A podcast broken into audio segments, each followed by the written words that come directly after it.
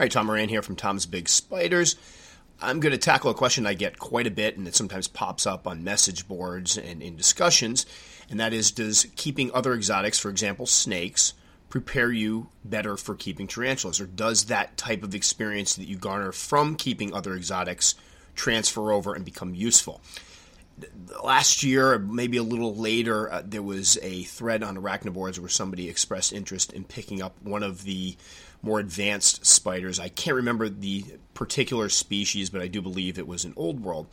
And they had mentioned that they had kept snakes for 10 years and probably could transfer over very well because they know basic snake husbandry and therefore that some of that experience would transfer over to tarantula keeping and the responses were not particularly positive from other people on the boards. Many of them expressed the notion that no, keeping another exotic does not in any way, shape, or form prepare you for keeping tarantulas, that they're not comparable, that that type of experience isn't going to help you, and that you're still coming into the hobby a total noob, for lack of a better term. Um, some people flat out said that they have nothing to do with each other and it's not going to help you at all. And I find that kind of surprising because my background was actually keeping snakes uh, for over 10 years, actually closer to 15 years. And I still have two. I kept snakes. We had like 40 snakes. We kept boas, corn snakes, pythons, all kinds of stuff. Absolutely love them. We used to go to the shows, pick things up. I love the hobby. And personally speaking, I found that keeping those types of exotic pets, the snakes, did help me big time in transitioning over to tarantulas. Now, I think there's something that we need to look at, and the big, the biggest facet of keeping exotics is that they are very, very different from the standard vertebrate, furry, fuzzy, cuddly pets that people keep. There's some major differences. So let's talk like dogs, cats, ferrets. I have dogs. I have four dogs. I absolutely am a huge dog lover. These are animals that require they require much more attention. The husbandry is more, from lack of a better term, more involved. They need to be fed daily. They need to have fresh water at all time. A lot of these animals need to be taken out and exercise. Many of them thrive from human interaction and attention. I have a dog sitting on my lap right now. Absolutely enjoys me petting it. And these are things we get used to as pet owners. That if we get a pet, it's a huge responsibility. Just remember back when you were a kid and you got your first pet, and your parents were like, "Oh, you got to make sure you feed it every day. You got to make sure you water it every day." I can remember we grew up on a farm, so we were constantly surrounded by animals, so we are very used to it. But when we were allowed to have like our first gerbils or hamsters, that was basically all we were allowed in our house, and probably why my house is filled with tarantulas now because those were not allowed it was a big responsibility. Like we had to keep this animal alive. We had to we had to pay a lot of attention. We had to change its cage quite a bit and change its and clean it out. We had to make sure the water bottle was filled every day. We had to make sure we fed it. So these are things that we come in expectations that we come into when we get into exotic pets, and that's a totally different ballgame. The majority of exotic pets, or a lot of exotic pets, I'm thinking, well, think snakes and tarantulas right now. I haven't done too much with reptiles. They do not need to be fed every day. You feed your snake every day, you're going to have a fat, portly snake that you're probably going to shorten the lifespan on, and we'll get into power feeding in a little bit. But in normal instances, you're not going to feed the animal every single day. As far as handling and attention, Dogs and cats love the attention. Snakes, some of them will tolerate it. I have had snakes that seem to kind of appreciate getting out, move around, but I don't think it's so much, hey, I love this big guy here, I want to hug him. It's, I like the warm touch of his hand because he's nice and warm and he's allowing me to get out and stretch and play. So it has nothing to do with them liking me. Same thing with tarantulas. I, I know people out there want to kind of give human characteristics to their tarantulas and say, oh, my tarantula loves climbing up into my hand.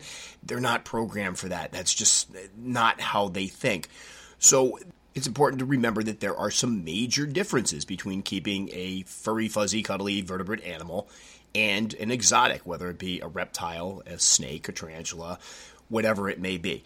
So I think that folks that have done some uh, kept some type of exotic before do learn some valuable husbandry tricks that will carry over. They learn, they deprogram themselves from that idea that animals have to eat every day. And this is a huge one. The majority of emails and messages I get start off as follow. Hi, I'm really worried because my blank and blank will not eat or hello my blank and blank hasn't eaten in three weeks this is a huge thing it took me a long time even with having done snakes before and reptiles it took me a long time to wrap my mind around the fact that tarantulas not only don't need to eat every day, some of them don't need to eat every week. And there are people that keep very happy, full grown adult tarantulas feeding them only once a month or so, and they're perfectly healthy. And that's a tough thing to wrap your mind around that this animal can go that long without eating. And keeping other exotics like snakes does help you deprogram a bit and realize that if your animal doesn't eat for a little while, it's perfectly fine. Now, did it help me get over this completely? No. When I moved into tarantulas, it still freaked me out when they wouldn't eat, and it took me a while to get over it. But at least I understood the concept a lot better than, say, somebody who's just kept dogs or hamsters. I've had people before that the tarantulas are their first exotic pets, and they've never experienced this before the fact that an animal doesn't have to eat every single day, and it really trips them out. Another thing to consider is that keeping other exotic pets does prepare you for the fact that you have to worry about moisture. Um, we talk about humidity a lot. Humidity is something that really goes with the snake hobby, but the idea that some animals need extra moisture to thrive and live is something that does carry over well. So there are many things from these hobbies that can prepare a hobbyist to transition well into keeping tarantulas. Also, it could be said that starting with exotics gets you used to the idea that your animal's not going to be necessarily very cuddly. And what I mean by this is when you have a dog, cat, gerbil, rat, ferret, things of those nature, those those are animals that you pick up, you play with, and generally speaking, you're not too too concerned with a bite. So we'll talk about dogs and cats because that's obviously the two most basic pets there are out there. If my dog bites me, we have a problem. That's not supposed to happen. And I'm not talking about a little love nibble or if you're playing with a puppy or whatnot. We're talking about a serious bite. However, when working with snakes, one of the things I had to be careful of, and I did handle my snakes, uh, most the majority of them, was getting bitten. We had one snake, it was a Macklot's python that I nicknamed, well, it was her name, we called her Hot Lips, and it was because it's one of the most vicious snakes I'd ever had. This was one that when you opened her enclosure, you had to be 100% aware of where she was in that enclosure because she was coming to get you. And a lot of times with tarantulas, we talk about aggressive or defensive animals. This one would go straight out at you and try to get you. So was, I hate calling animals aggressive, but she, she was a little bit aggressive, and I was okay with that. I love the snake. But one of the things it got me in the habit of doing was being very aware when I opened that enclosure. I needed to make sure that I knew where that snake was and that she wasn't going to get me if I was cleaning her water dish or adding some water or cleaning her environment. I had to be very careful, keep an eye on her, and keep my hands out of the way. And this was the type of experience that got me used to working with tarantulas that, again, are animals that have the potential of biting. You the, the, movements are different, and I've heard people argue, well, the way a snake moves is way different from a tarantula. Absolutely, 100% agree, but it's kind of a duh, no kidding. One of them slithers, one of them's got legs, they can crawl. But it's a similar concept. If you have a snake that's defensive, that's coming out of its enclosure at you, you have to be ready to catch it. You have to be ready to deal with it. It's not the same as having a tarantula come out at you but it does get you used to being aware, being prepared. And I think that's a big part of the hobby is whenever you do a rehousing or a cleaning, being aware of the animal's temperament, being aware of where the animal is, and being aware of the possibility of escape. That's a big part of it. And I do think that from keeping snakes, and I had everything from a 14 foot albino Burmese python that used to live in our living room, to corn snakes, to rosy boas, which were some of the nastier little guys I had because they'd pretend like they liked your touch and then bite you uh, you got used to their temperaments when they were ready to eat. That's another thing with uh, with snakes. You have to be ready to recognize that sometimes when you open that enclosure, they get in that S mode. They're ready to bite because they think you're going to drop food in, and being aware of that before you stick your hand in. I've done that before. I had a big eight foot uh, boa constrictor that I had a buddy over and she had eaten recently. And like a ding dong, I just opened the cage and reached my hand in and I paid for it. But that was for my own stupidity. And I will tell you flat out, I feel, at least for me, and I can't speak with the other keepers that seem to think that the two are not even remotely comparable it worked well for me. As soon as I got into tarantulas and had to do rehousings, I got very good, I thought, at recognizing where the animal was going to be, preparing for an escape, not hoping an escape happens or saying a, a, an escape is inevitable, but being prepared to deal with it if it happens. I think that's a big part of it. And keeping exotic pets or pets that can potentially bite you. They're not friendly per se. Some of them can be conditioned to receive your touch or be handled or whatnot, and we won't get into that whole debate right now. But it does get you in the habit of working with an animal that may not have hugs and kisses in mind when you play with them. And I do think that translates well. So, overall, when people ask me this question, I do feel there is a lot of experience you can garner from exotics. And again, I'm speaking mostly from snakes from end because that's what I've had. But I found that a lot of these habits and some of the husbandry ideas translate over very, very well. So if you've kept exotics, I do think you have more of a one up on somebody that's never kept an exotic pet in their life. And I think that's what we're comparing it to overall. Uh, we'll take person A has had dogs, cats, maybe a gerbil. That's about as exotic as they've gone, and they are getting into the tarantula hobby. They're going to have more to learn overall about just keeping an exotic pet than maybe keeper B, who has kept snakes for years and had some reptiles and had some lizards and has had to keep moisture levels up and things. That person's going to have a little bit, I think, of a head start as far as jumping right into the hobby. For me, I know it, it, it was a profound effect for me as far as, or an impact as far as me getting into the hobby because I did feel like I knew a lot more about keeping exotics and a lot of this stuff did transfer over well for me. So, Long story short, yes, I do think keeping other exotics, although does not directly prepare you to take care of tarantulas, it does help you transition better into the hobby. You're going to pick up on things much quicker, like keeping your hands out of the way of an animal that could bite you, like the fact that they don't need to eat every day, like the fact that some of them will require moisture environments to molt and stay healthy. These are all things that will transfer over. Now, some of the things that kind of set people up for failure, and I would say the big one is heat lamps and humidity and temperature and things of that nature. Those of us who started with snakes were used to having heat lamps, and I think a lot of us, when we first get into the hobby, just assume, all right, a heat lamp works for a boa constrictor, it works for a corn snake, it works for a milk snake, it works for whatever it'll obviously work for my spider, and that is absolutely not the case. Heat lamps are very, very dangerous to use with tarantulas. Unfortunately, unlike snakes that are very good at temperature regulating, they will find a warm spot when they need it, but then they will move away from it when they don't. Tarantulas are known to hug those hot spots and to the point where they are dehydrated and can no longer move. So when the time comes where it's like, uh oh, I'm frying here, got to get out of here, some of them have already become dehydrated. The hydraulics that basically make their legs work are no longer working, and then they die. And this happens quite a bit. I've had somebody recently who bought a, a Vic a Vic from Petco, was sold a heat lamp. They were told no problem, just set that heat lamp right up top, and they basically emailed me and said, I don't understand what happened. She was sitting up right by this red heat lamp and she was doing great. And she obviously liked the heat because she stayed there, and then she was dead.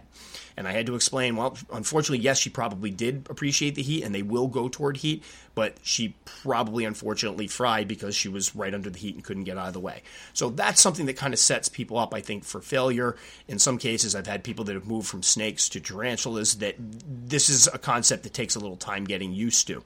The other part of it that takes some getting used to is the idea of humidity. People who keep reptiles get used to humidity gauges, keeping a certain level of humidity up to avoid respiratory issues, to promote good molting, things of that nature. And I think when we move into the hobby, we read humidity on a care sheet and we immediately assume we've got to have perfect humidity, and that's not the case. As I've gone through before many times, for tarantulas, you're talking about ones that are a little more moisture dependent, is the phrase we like to use. And for ones that are moisture dependent, we use water dishes, we use moist substrate, but we don't obsessively worry about humidity levels. It's more like if it needs moisture, it's going to have moist substrate in the water dish. If it doesn't, it's going to have dry. It's much, much more simple than what we usually do with snakes. And then finally, I would say the last thing that gets us into a little bit trouble is the idea of power feeding. With snakes, the idea of power feeding is you've got a female that you've just spent thousands of dollars on and you want to very quickly breed her, so turn a profit and get some of your money back. So, what you do with snakes is you feed them very, very quickly and they will grow much, much faster. And I think people that come over the hobby start using the term power feeding to apply to anyone that feeds their tarantulas, slings, whatever the size of the spider may be, more often than just once a week or twice a month, whatever it may be. And the the term, although people still use it, really doesn't apply to the tarantula hobby. You can't power feed a spider. Slings are meant to eat as much as they can, as fast as they can, because it behooves them to grow out of that sling stage as quickly as possible. There are, when they're tiny, they're targets for many different predators, and the idea is to get bigger, bolder, so they can go out and hunt and be a little more safer in their environment. So slings will eat as much as you give them. The general consensus with keepers now is that it behooves them to feed the slings and get them out of that delicate sling stage as fast as possible because anybody that's kept slings before, although it's not as hard as some people will make it out to be, you do have to be cognizant of the fact that tarantulas have a lot of slings. A lot of them don't make it in the wild, and that's when they're at their most vulnerable. Once they put on some size, they're usually a little more hardy, but slings, you know, they don't have that waxy coating on their exoskeletons yet that prevents them from dehydrating. And that can cause more problems. So, the idea is to grow them up as fast as possible. That is not power feeding. And that kind of drives me nuts when people talk about power feeding and the fact that if you feed your sling a couple times a week, you're power feeding, and that's a bad thing. And I hear talks about them shortening the lifespans of tarantulas by power feeding. I, I, think that's kind of bull. Bottom line is you're shearing off maybe a couple months, maybe a couple months with males because they have shorter lifespans. But as far as females concerned, you're talking a lot of times about species that can live upwards of 15, 20, 30, even 40 years, depending on the species. So it's important to consider the fact that even though you may be taking a little bit off of their actual sling stage, they're built to grow quickly at that stage. And then something else that needs to be mentioned is for those people trying to power feed larger specimens like juveniles and adults, they can only eat so much. So if I feed my tarantula three, four times in a week and it fattens up really quickly, what I'm most likely going to have is an elongated pre-molt period. I'm going to have a spider that's going to take its time molting, and I've seen this with people that keep um, porteri or rosea, the, the typical rose hair. What'll happen is they'll get them from pet stores. The pet store will say, "Yep, drop in five or six crickets every other day or so." They'll overfeed them to a point and what'll end up happening is that Grammostola will now take months to molt, and then you get people going, "Oh, my Grammy's my Grammy's not eating right now. There's something wrong with it." No, it's just you've it's taken in all it can take. It's got its energy reserves built up, and that switch goes, and it's time to go into pre-molt, and that can take quite some time. So again, it drives me kind of nuts when people use the term power feeding. I think when you say power feeding in the tarantula hobby, unfortunately, people know exactly what you're talking about. It basically means you're feeding the tarantula as much as it will eat, or you're feeding it more often than once a week, but it's really, it doesn't really apply to these spiders. And so that's something that I think comes out of the snake hobby. I know I originally, when I got into it, I was concerned because I would feed my slings three times a week. I like feeding slings more often because I do, A, want to get them out of that delicate period, and B, you need to be a little more attentive to their environment because they're more susceptible to drying out and becoming dehydrated especially during the winter months. Like right now, I have uh, two containers that I keep slings in, and I like feeding them as much as you know three times a week if I can pull it off. Usually it's closer to two, but that allows me to go and check, make sure that the substrate's adequately moist, that they're okay. So that is not power feeding. That's just growing your slings up. And then when you get an adult, I mean, I can think of um, Phormictopus cancerides, one of my favorite all time species. When I first got them, I enjoyed watching them eat. So once my guys hit like four and a half inches or so, I'd start really pumping the food, dropping four, five, six crickets in, watching them eat them. What would happen is after about two, three weeks of eating like that, they would go into an incredibly long pre molt period. So what did I gain out of that? Well, it, it, it's ready for pre molt much sooner than it would have been, but really it's not going to affect their lifespan any. They're just going to take longer to molt. So if I dragged that out and only fed them once a week, I probably would have a shorter pre molt. And I can tell you now, I've done that with some of them, and the pre molts tend to be shorter. So a couple things that don't come out, carry over from the reptile hobby, and again, talking about snakes from my experience, but any reptile that you have to keep a certain humidity or temperature, the heat lamps, heat mats, things of that nature can be really a rough spot in the tarantula hobby, can cause some problems, and the whole power feeding idea does not quite work. So, so to encapsulate, I do think somebody coming from another exotics hobby whether it be reptiles or snakes or something of that nature, will benefit from having some of that background knowledge. It will transition fairly well into tarantulas.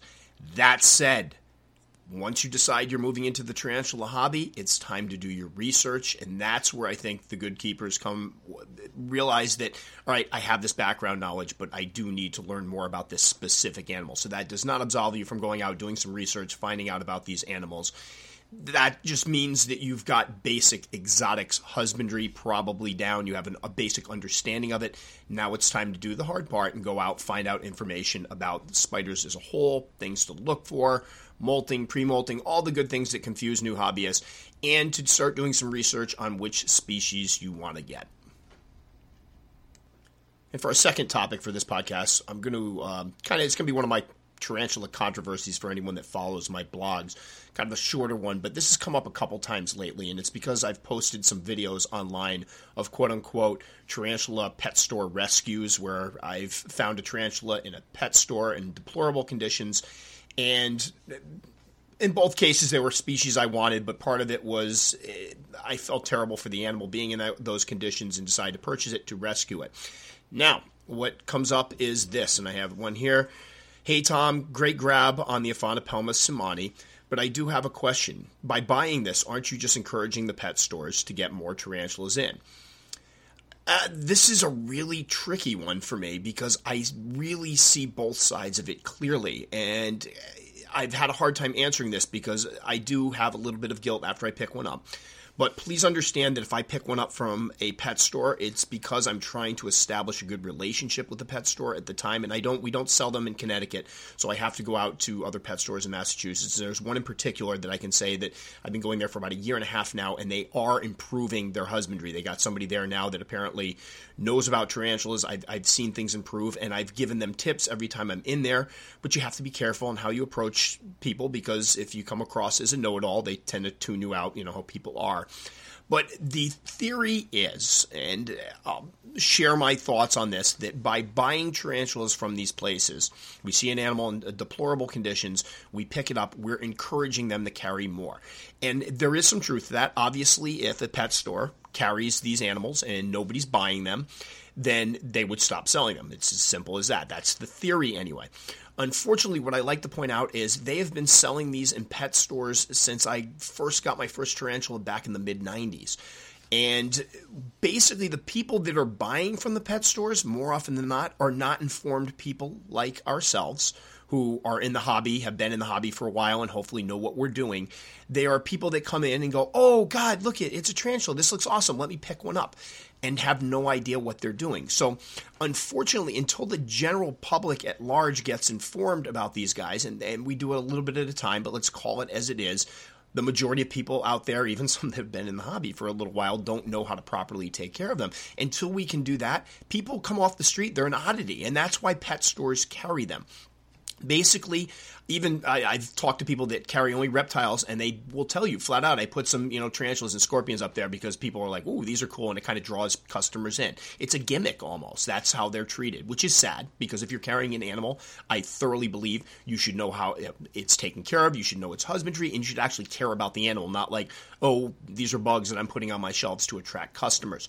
So I think part of the problem and, and, and why I think that's somewhat flawed logic is yes, in an ideal world the small contingent of us who are informed and watch videos and read about tarantulas and their care and know how to take care of them, that small contingency of us, if we stop buying tarantulas, let's call this is, that only represents a very small fraction of the people that are actually buying these things. I've been in Petco and seen the people that are looking at tarantulas and heard what they're saying. I've been in pet stores and seen the people that go in and look at them they don't know very much about them. And that's the sad truth is that the majority of the people that are buying these aren't people like us. They're people that are ill informed. So even if we all stop buying them, and I agree, we, we probably shouldn't be buying them from these places in a way we are encouraging it. But even if we should stop doing that, the majority of people out there that are coming into these pet stores and buying them are ill informed and they're still going to buy them anyway. So we could all stop. It represents a small fraction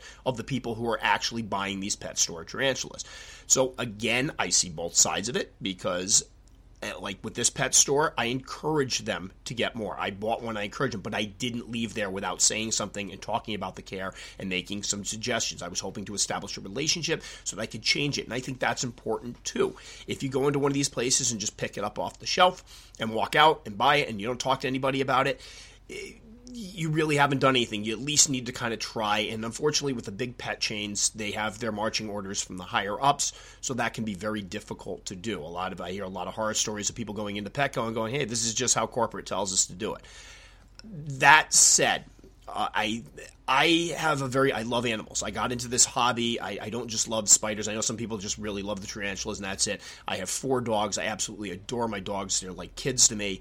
When I was younger, I grew up on basically a small, we'll call it a hobby farm because we weren't definitely living by what we were producing, but we we had many head of goats, sheep, we had cows. I mean, we had the whole nine, and I just love animals. And I've never been able to see an animal in crisis and just walk away from it. So I guess this is kind of the old head versus heart. Your head tells you, yep, by buying it, you are encouraging them to carry more, but I'm not going to fault somebody that goes in there, sees a tarantula, that it will be dead by the end of the week. And I did have a situation where I picked one up that I was pretty sure was not going to survive much longer it's very difficult to go, yep, you know what, buddy? You're suffering, you're in pain. I love animals and all, but if I buy this, this is just going to encourage them to get more. So I think to jump all over people that do this is completely wrong. I think what we should do is probably point out the fact that, yeah, you know what, we're encouraging them to buy, but we have to look at it realistically in that the majority of people that are going in there and buying these things are not people like you guys, listeners, myself, that know what we're doing. And I also think we need to take in account that, you know what, you saved one. Uh, I, I get the idea that you're going to just bring more into peril, but there's a whole industry going on here that's been around since the 90s that's not going anywhere. We need to work more on educating these people. Uh, recently, Petco made, actually, it was about a year and a half ago, Petco made the announcement they were going to start really pushing more tarantulas. And what ended up happening was originally they released a list of what they were going to put out there, and there were a lot of old worlds where a lot of hobbyists, there was a bunch of stuff on arachnoboards, got together, and some people actually contacted Petco and talked to corporate and talked them down from selling some of the old world species they were looking to sell. Because let's call it as it is, Joe Schmo off the street does not realize that not all tarantula bites are like these things. They don't realize that a Poecilotheria bite could land them in the hospital. So in that instance, people uh, approached them uh, kind of as a collective and spoke with some people from a large corporation, and a change was made. Now, they're still selling them. If you've seen those tarantula huts, they suck, for lack of a better term. There's still a ways to go, but they are making improvements. So that's what I think this is about is education and trying to educate people about these. And again, another daunting task. I'm not going to lie for every you know 10 keepers I reach out there with some of my information, husbandry information, I'm sure there are thousands more that have no idea I exist or that forums like Arachnoboards or that some of these tarantula groups on Facebook exist and are going without proper information. I get that. I totally respect that. However, I do think that we need to be a little more supportive of people that go out there and can't help themselves, see a tarantula that's about to die, pick it up. I just think that the people that are doing this, be aware that this is a problem in pet stores. It's there are some there are obviously some good pet stores out there, but there are a lot of bad pet stores out there. Be aware of this and try to educate. Do your part. Go in there and go, you know what, I'm going to pick this up and tell the keeper, especially especially if it's private people, they're you know not a big pet store or Pet Smart or whatever the heck they are. If you're dealing with somebody that's got their own pet store, they own it, try to get to them to explain to them listen i'm picking this up partly because it wasn't kept correctly. Look at you got this one here. This is a moisture dependent species. You're going to have a dead spider. Sometimes if you just hit them in terms of their wallet and tell them you know what? You're going to have a bunch of dead spiders on your hands they'll listen. I know the place i was talking to they didn't really the guy admittedly wasn't a big spider person. That's kind of sugarcoating it. But when you started talking about the fact that he was buying these expensive species and they were just going to die before he could sell them that tend to make a little more of a dent. Now, luckily, they've got somebody in there that obviously legitimately loves these animals, and that's great. So there's we've made an improvement. These are animals that are living in better conditions. So as far as it goes, I get it. I get both sides of it. I get people that go in there, see these poor, pitiful things, and snatch them up. I also get the people that get frustrated and go, "You're just encouraging it. You're keeping this trend going. You're keeping it alive. You're encouraging them to continue selling them." I get that point, but then I have to take a step back and look at reality. Reality is that animal is going to die if you don't pick it up. If you can go home and sleep at night knowing that you probably could have just dropped in, a lot of times you can get them down in price when you explain they're half dead, which means you're getting them for a good deal. If you can sleep well at night knowing you just left it there to die, that's great. I will tell you somebody else came in right after you and possibly bought it. Other people are going to buy it, so it, the logic doesn't quite add up. I think as a collective, as hobbyists, we need to get together and do more. And I know I'm trying, although we don't, again, we don't sell them in my state, so I have to go over to a different state. But we need to do more as a collective to educate people about them. It's not going to be easy, it's going to take time. Obviously, the big corporations really don't give a flying flute what we say sometimes, but if we press them enough, make it so it hurts them in the wallet, or at least be reasonable enough that they will listen. And I, again, I, as evidenced by that situation with Petco, we would do much more good than just ignoring the problem, not buying these poor animals, and pretending like it's all going to go away.